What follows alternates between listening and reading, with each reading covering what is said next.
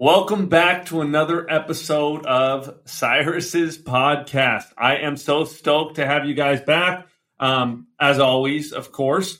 But today I'm especially excited. I had another guest scheduled, and they canceled on me last minute, and that allowed me to move up one of my favorite people on this earth, Jack Hennings, my business partner, my mentor uh, he has taught me so much about this business, so much about life, and I'm so excited to have you on on the podcast today, Jack. Well, thank you, my friend. It's nice to hear that I'm second place today.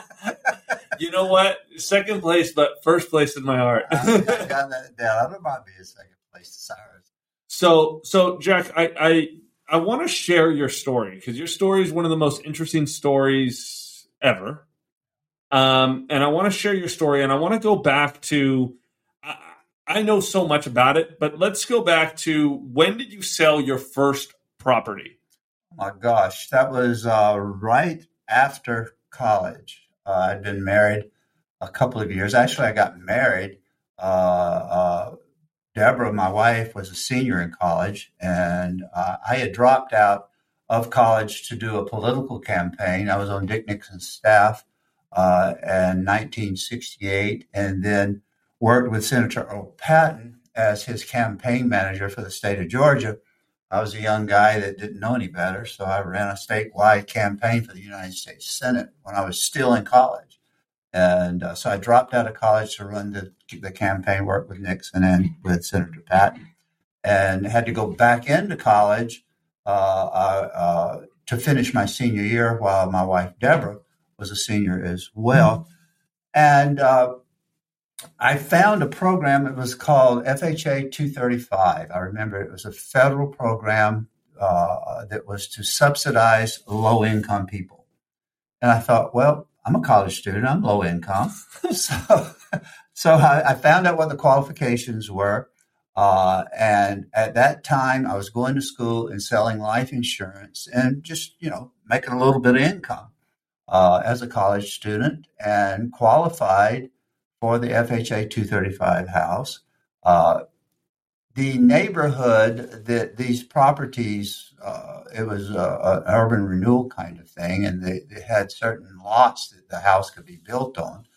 But I was able to find a lot in a very nice neighborhood that uh, qualified for FHA 235. So I bought this lot. I used my credit card as the down payment.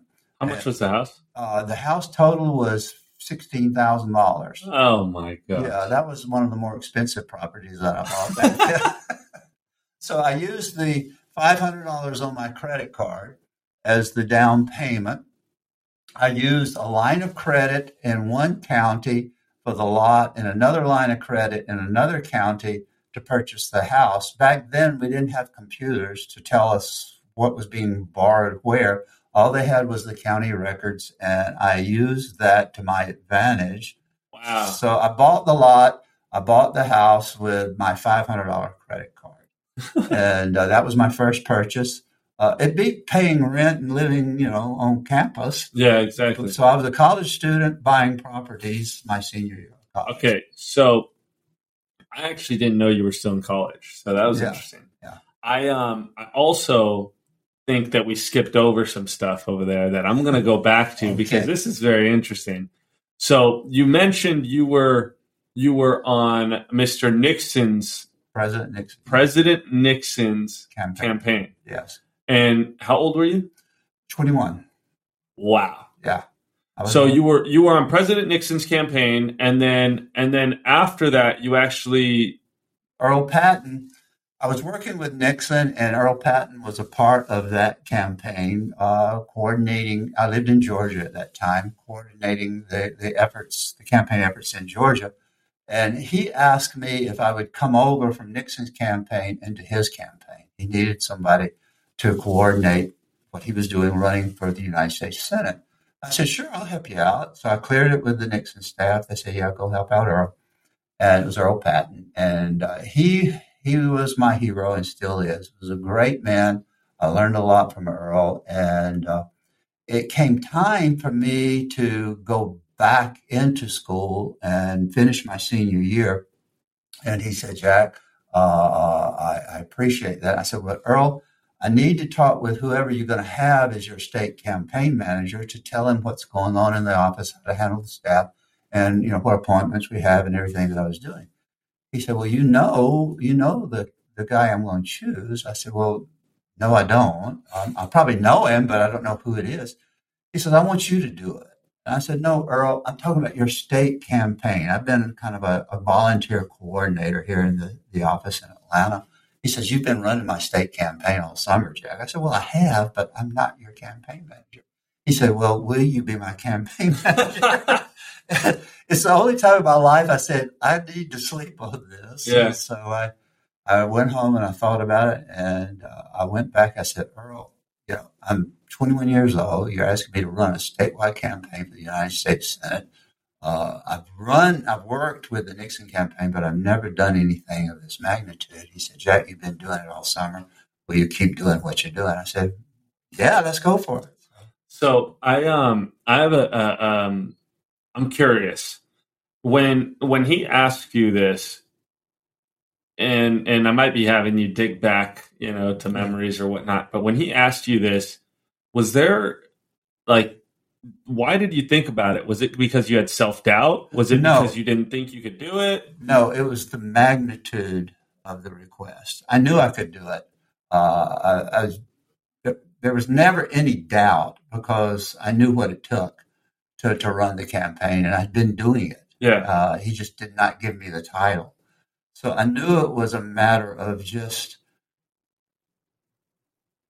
accepting the responsibility. Uh, it was, it was, that was a big, big responsibility. We're talking about a United States senatorial campaign. yeah. So uh, it was more of the magnitude of the responsibility than the ability to do the job. So you felt that you could do the job, but you were you you also knew that as soon as you accepted that that you were going to be responsible I to was the, the, man. job. I was the man. I remember going into a smaller community in southern Georgia, and uh, I was there to, to do the preliminary work uh, before the candidate came into town.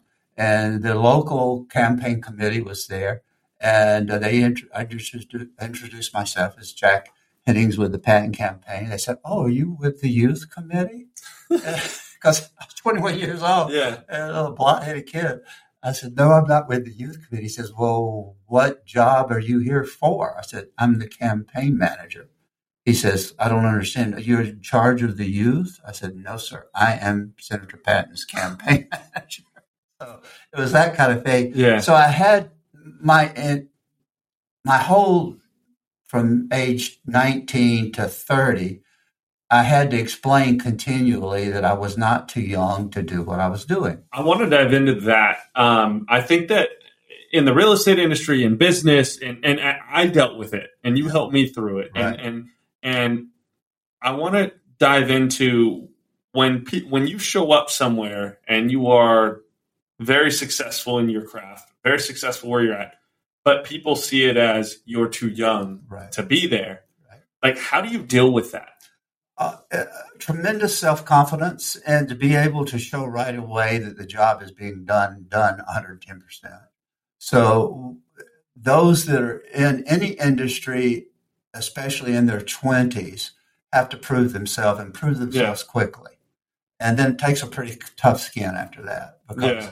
some people get intimidated because they say to themselves or out to other people, well, I didn't do that when I was 21.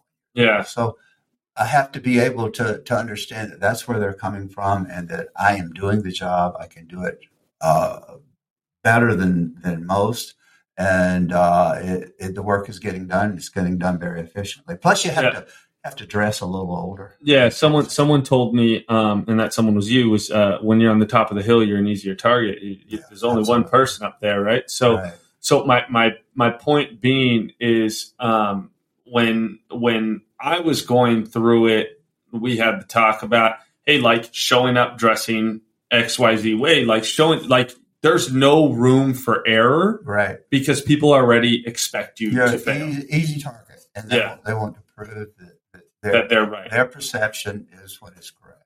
Yeah.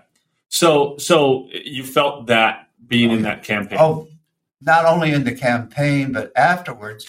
After the campaign, I was appointed uh, to a federal job as a, as a state director. Uh, so I was the youngest federal state director in the United States at age 27. I was responsible for the Department of Agriculture for the whole state. And wow! so you were the state director of agriculture right. for for Georgia, right? And uh, that was at age 27. Uh, and uh, so you know, it, even at that point, yeah, uh, there were people that would come to me and say, you know, you're younger than my son. How in the hell are you doing? This? Yeah. I said, well, your son is probably a very qualified person too. So, you know, I had to have my answer. Yeah. But uh, yeah, I did that at age 27. So, so you're in politics. You've bought and sold multiple properties during yeah. this time. Yeah. During the campaign, they, they don't last forever. Yeah. And I flipped my first property in 1973.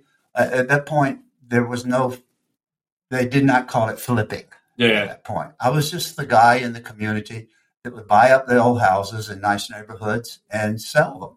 So it was a very easy do for me. Yeah. My wife is an interior designer and she would do the interior. I had a contractor that worked for me. Uh, I did not use mortgages. I had a line of credit with several banks. Yeah. And I would use that line of credit because uh, they loved me. Yeah. I, at that point, I had a $60,000 line of credit. Well, the average salary was twelve. A very good salary was twelve thousand dollars a year. Yeah. So that'd give you an idea.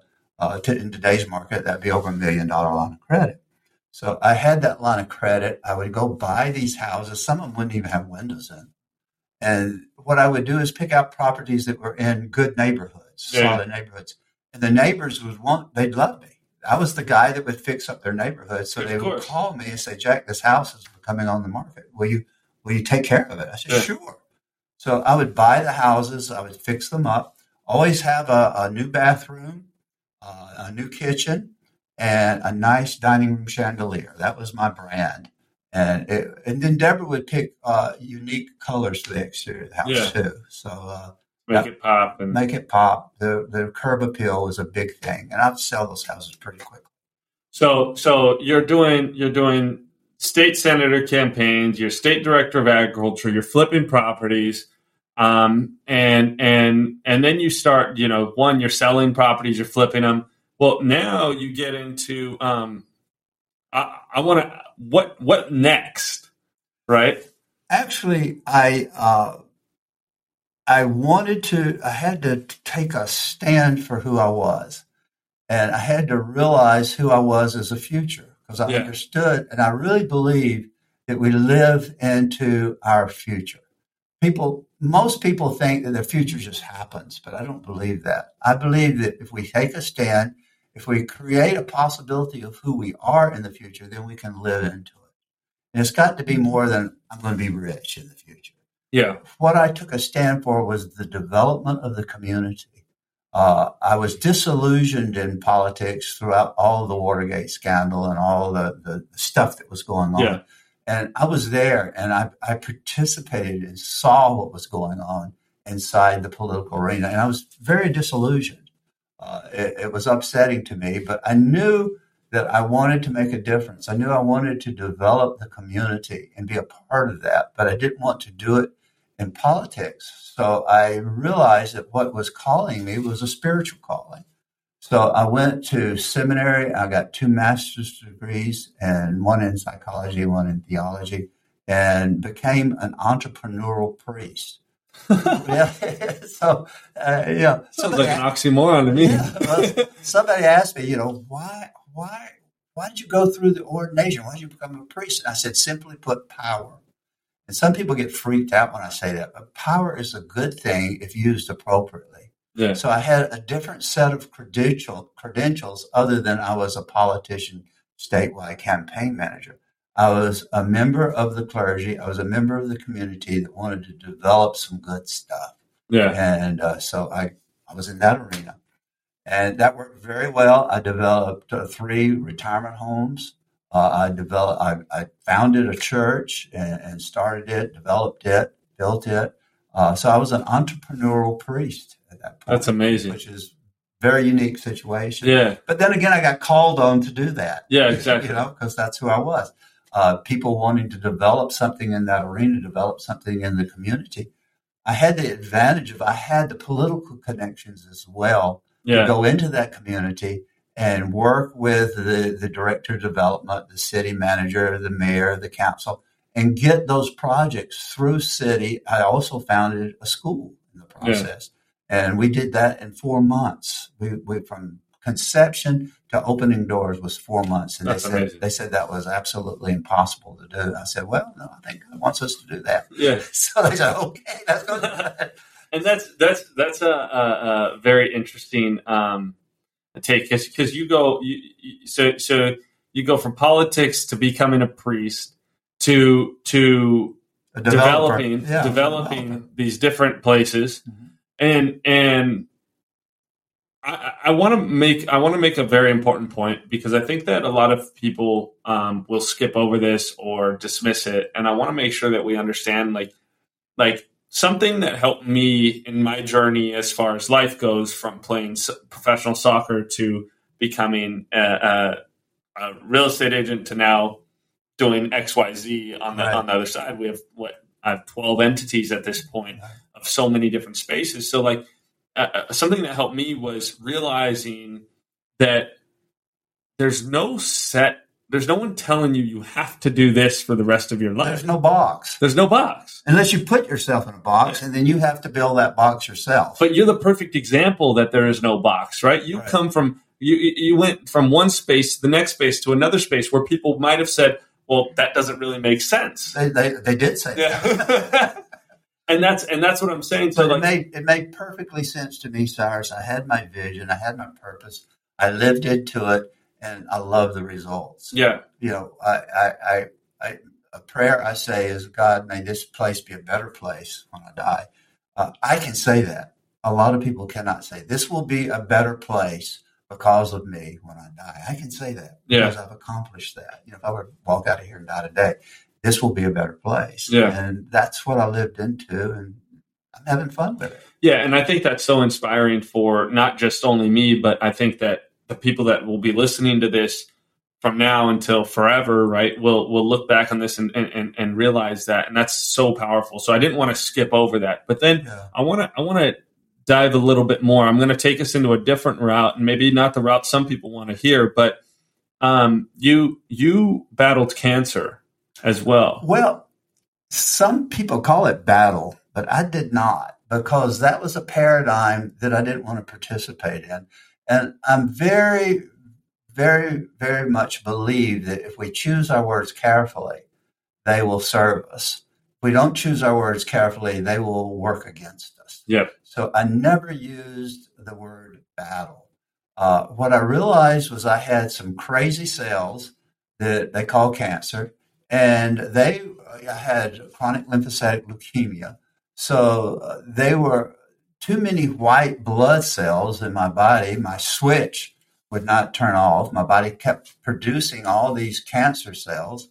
So that wasn't a battle. I just had to to get my body to cooperate Yeah. and I had to uh, I had to do that in a way. I had to employ the appropriate doctors. Uh, and I took chemotherapy for ten years, which was a challenge. Yep. Uh, but there again, I had to speak myself and live myself into that vision of total health. Uh, some people, and it is a miracle. I had a lot of people praying for me. I started a school. There were 600 kids every morning that would say a prayer for me.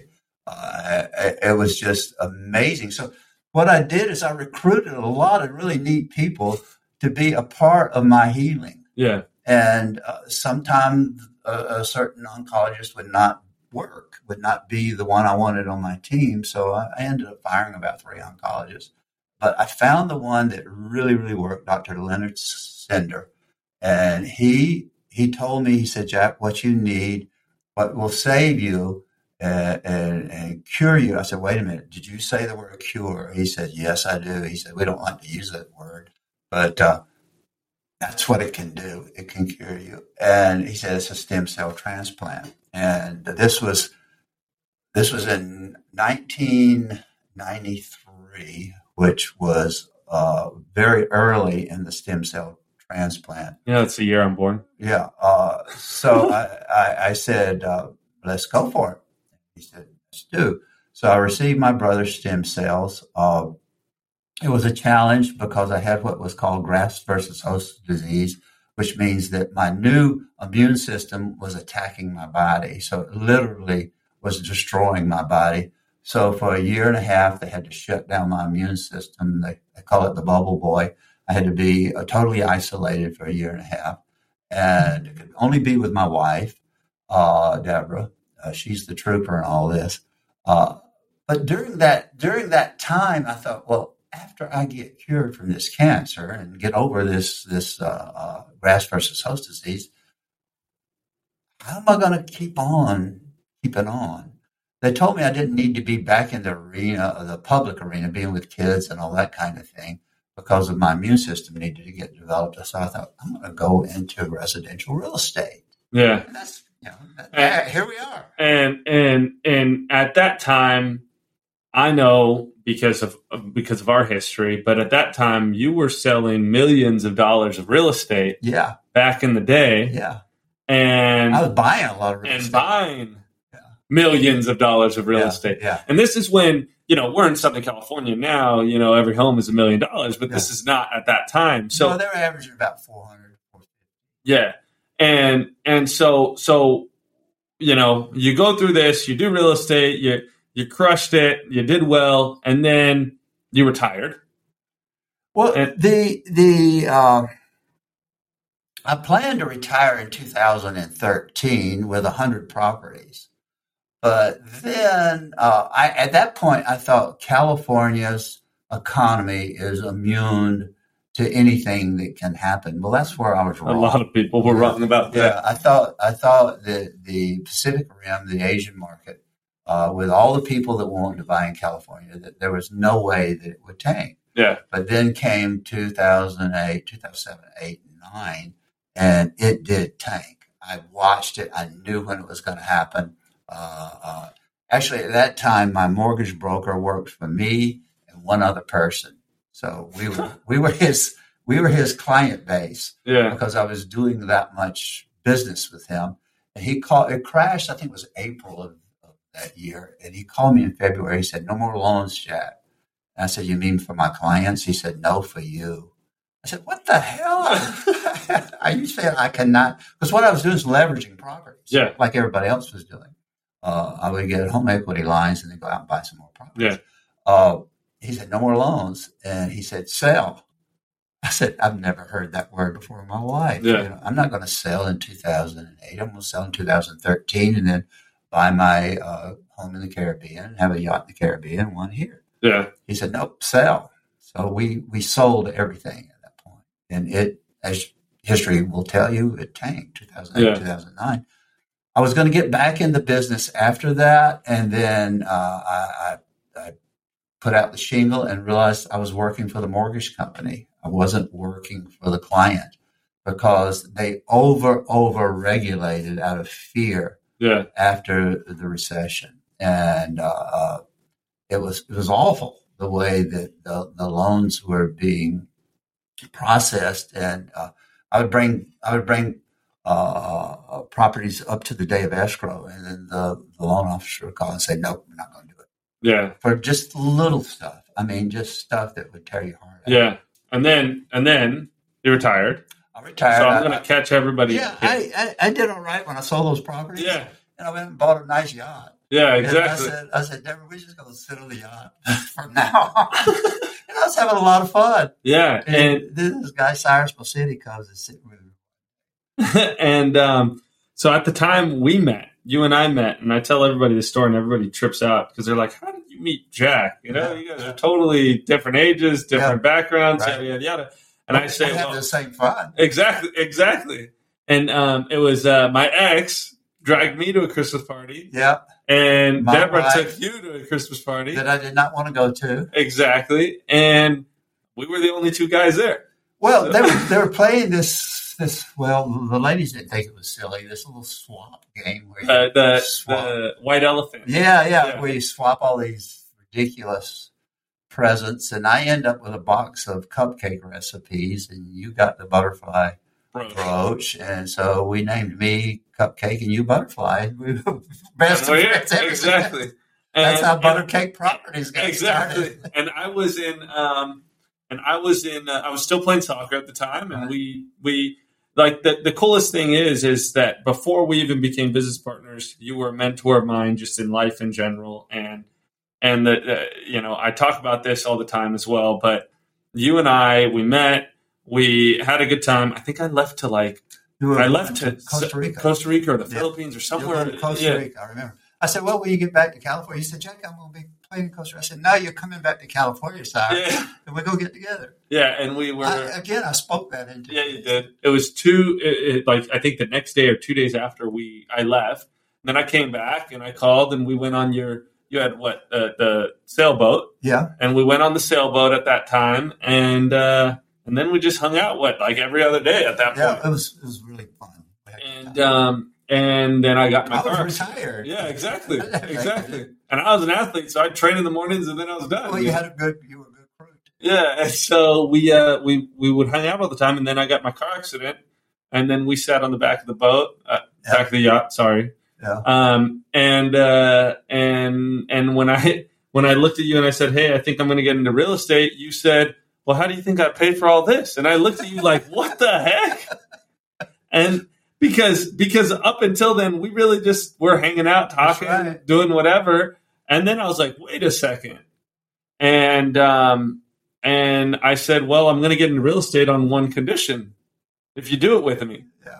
And Oh, you said no. Well, You said no. I, I, I was having fun. And then and then I think what what what struck you was you wanted a bigger yacht. Well, I had a conversation with Deborah. It was actually a week before. And I said, Deborah, I want a bigger yacht. She said, You do not need a bigger yacht. I said, Well, I want one with the, you know, they call it the galley. I want one with a full galley and a dining area and a really bar in the main salon. Bar, you know, rough life. Well, and you wanted the the grand piano on it. Well, Deborah said she would live on it if I had a grand piano. Yeah. So, you know, I'm throwing this at her. She said, You're not going to spend our residual income, our retirement income on a bigger yacht. I said, Well, I'll just go make more money. She said, Get busy. So that was in the back of my head when you said this because it was a week old. And I thought, Wait a minute, I can get a bigger yacht. Yeah. So I said, Yeah, let's go into business. And then the rest is history. And now we're here. Here we are. Now, Well, uh, it's not just history, Cyrus. You grew the company, man. Thank I, you. I, I provided the soil and you grew the tree. Thank you, thank you. I, I truly believe. I, I, I truly believe that. Um, my mom, my mom always says. Everybody always is like, "Oh, you raised your boys so well, you know, or your kids so well, or whatever." And and and my mom always says, "Look, like their dad planted the the tree. Right. I just watered it." Yeah. And um, I, I truly think that you know, without the foundation that we built together, we wouldn't be able to we grow. We did it. We did it. We had a vision. Uh, I remember the day we sat down and wrote lids on the board. Yep. on the whiteboard.